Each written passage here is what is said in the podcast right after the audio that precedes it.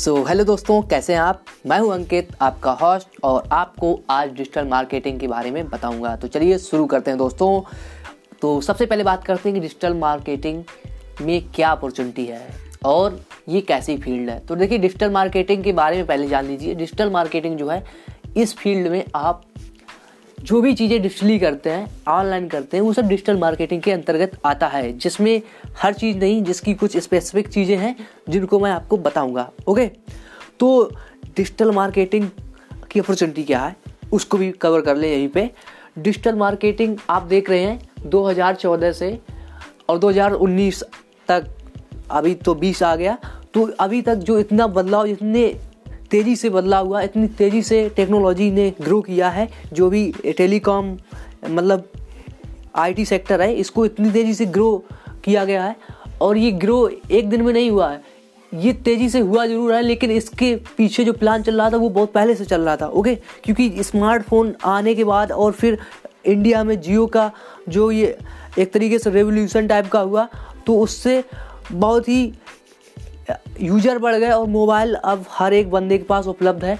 तो आप समझ सकते हैं कि यूज़र डे बाई डे बढ़ रहे हैं तो करियर अपॉर्चुनिटी भी बढ़ रही हैं। क्योंकि मार्केट सारा जो है वो ऑनलाइन होता जा रहा है। क्योंकि जो भी पहले क्या था कि हम ट्रेडिशनल मार्केट करते थे तो ट्रेडिशनल मार्केट मार्केट में था कि हम कोई अगर बोर्ड लगाते हैं या कोई एडवर्टाइजमेंट करते हैं तो हम कि, किसी टीवी पे करते थे या फिर अखबार में देंगे या फिर कहीं पे बोर्ड लगाएँगे है ना?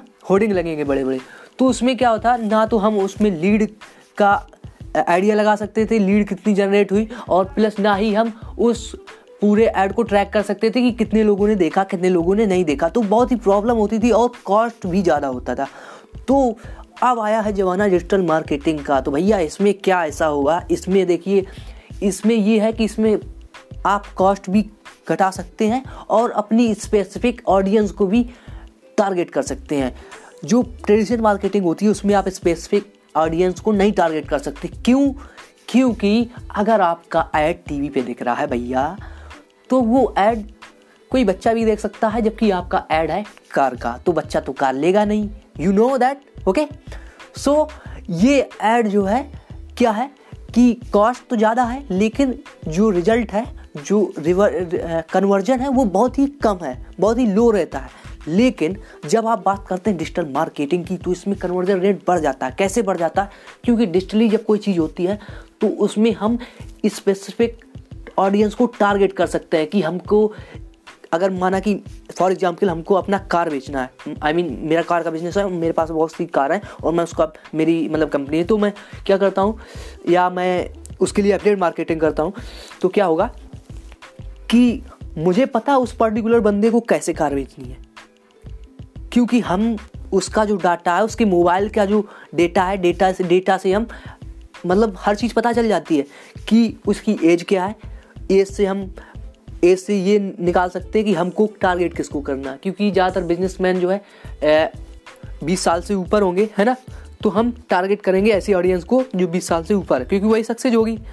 सक्सेस है ज़्यादातर, ऐसा हम एवरेज मान के चलते हैं। क्योंकि अठारह से सत्रह और ये उन्नीस तक तो आदमी अभी एजुकेशन ले रहा है ना तो ये तो कार खरीदेगा नहीं। तो इस हिसाब से आप ऐसे आइडिया लगा सकते हैं और आप ये भी आइडिया लगा सकते हैं कि हमारा जो टारगेट ऑडियंस है वो किधर है, किस दिशा में है। हम पर्टिकुलर एरिया को भी टारगेट कर सकते हैं। जैसे माना कि हमको दिल्ली में करवाना है तो दिल्ली में अगर हम एड करवाएँ तो हम सिर्फ़ अपने एक साइड करवा सकते हैं, जहाँ हमको पता कि इस तरफ़ सिर्फ़ ऐसे लोग रहते हैं जिनको कार की ज़्यादा ज़रूरत है। ओके और इस तरफ़ झोपड़पट्टी उनको कार की ज़रूरत नहीं तो हम ऐसे करके ऐड करवा सकते हैं ओके और प्लस दूसरी चीज़, हम इसमें ट्रैक भी कर सकते हैं कि कितने लोगों ने हमारा ऐड देखा। तो ये सब इसमें फीचर है डिजिटल मार्केटिंग में। जबकि ट्रेडिशनल मार्केटिंग में ये सब चीज़ें आपको नहीं मिलती थी और इसमें कॉस्ट भी ज़्यादा होती थी और लेकिन डिजिटल मार्केटिंग में कॉस्ट भी कम है। आप अपने छोटा सा बिज़नेस भी ऐड करवा सकते हैं उसका, आप अपनी साइट का भी ऐड करवा सकते हैं और प्लस इसमें एक और इंपॉर्टेंट चीज़ वो है कि आप इसमें छोटे सा छोटे बिज़नेस मतलब सौ, दो सौ रुपये से भी ऐड लगा सकते हैं। सो पर डे के हिसाब से।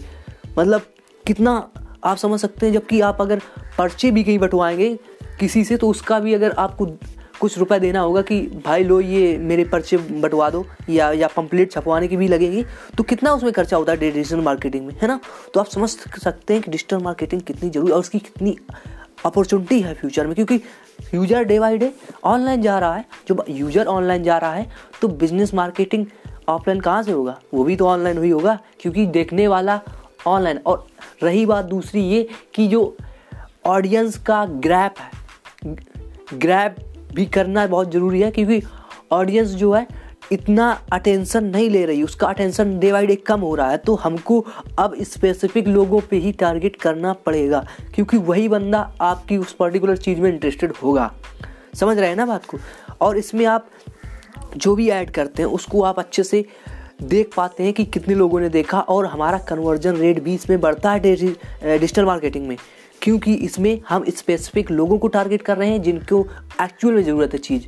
और ये हम कहाँ से पता करते हैं? ये हम पता करते हैं अपने गूगल के एल्गोरिथम से जो हमको डेटा मिलता है, उससे पता हो जाता है और उसकी एज से पता आई मीन एज से पता हो जाता है ये सब चीज़ें ओके तो आप समझ रहे हैं कि ये अपॉर्चुनिटी डे बाई डे बढ़ रही है और हर एक जो भी बिज़नेस है, उसमें डिजिटल मार्केटर की ज़रूरत है। तो आप समझ सकते हैं कि कितनी ज़्यादा जॉब और अपॉर्चुनिटी प्रोड्यूस हुई है, लेकिन जॉब जो है, वो बहुत ज़्यादा है, लेकिन उसके लिए जो भी जॉब करने वाले हैं, वो कम पड़ रहे हैं। तो आप समझ सकते हैं, इसको आप सीख सकते हैं, इसको सीखिए, ये आपको बहुत ही अच्छा फ्यूचर देगी। और ज़रूर नहीं आप किसी के यहाँ जॉब करो, आप अपना खुद का बिज़नेस स्टार्ट स्टार्ट कर सकते हैं थ्रू डिजिटल मार्केटिंग ओके अब बात करते हैं डिजिटल मार्केटिंग के मॉड्यूल्स के बारे में।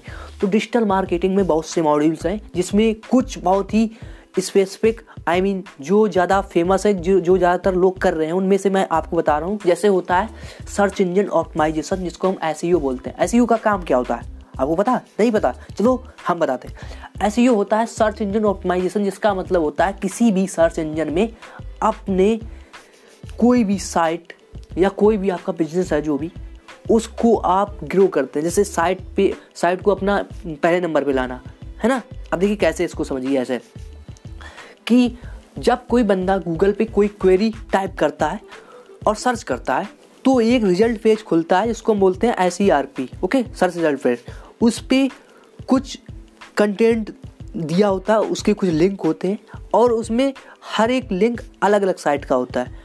तो वही कंपटीशन है, जो अलग अलग साइटें हैं, वो एक दूसरे अलग अलग बंदेगी तो वो ये है कि कि कौन अपने साइट को पहले नंबर पे लाएगा? क्योंकि जिसकी साइट पहले नंबर पे होगी, वही पे तो क्लिक ज़्यादा होंगे। क्योंकि ह्यूमन बीइंग की फितरत होती है, वो ज़्यादा परिश्रम नहीं करता नेक्स्ट पेज पे नहीं जाएगा। वो पहले ही देखेगा, एक दो लिंक में अगर उसके मौफिक चीज़ मिल जाएगी, वहीं पे क्लिक करेगा, अपना काम निकालेगा और बैक हो जाएगा। दैट्स इट ओके सो आपको देखना है कि आपको अपने जो भी कंटेंट है, उसको पहले नंबर पे, पहले पेज पे, पहले टॉप पे कैसे लाना है? तो यही तो सीखना है। इसी को बोलते हैं, इसकी को बोलते हैं एस सर्च इंजन ऑप्टिमाइजेशन तो अब देखिए, जो जो मार्केट है, वो इस समय गूगल डोमिनेट किए हुए है। वैसे सर्च इंजन बहुत से हैं याहू है बिंग है, और लेकिन जो मार्केट है, वो गूगल डोमिनेट किए हुए है तो हमको गूगल का एस पे फोकस करना चाहिए।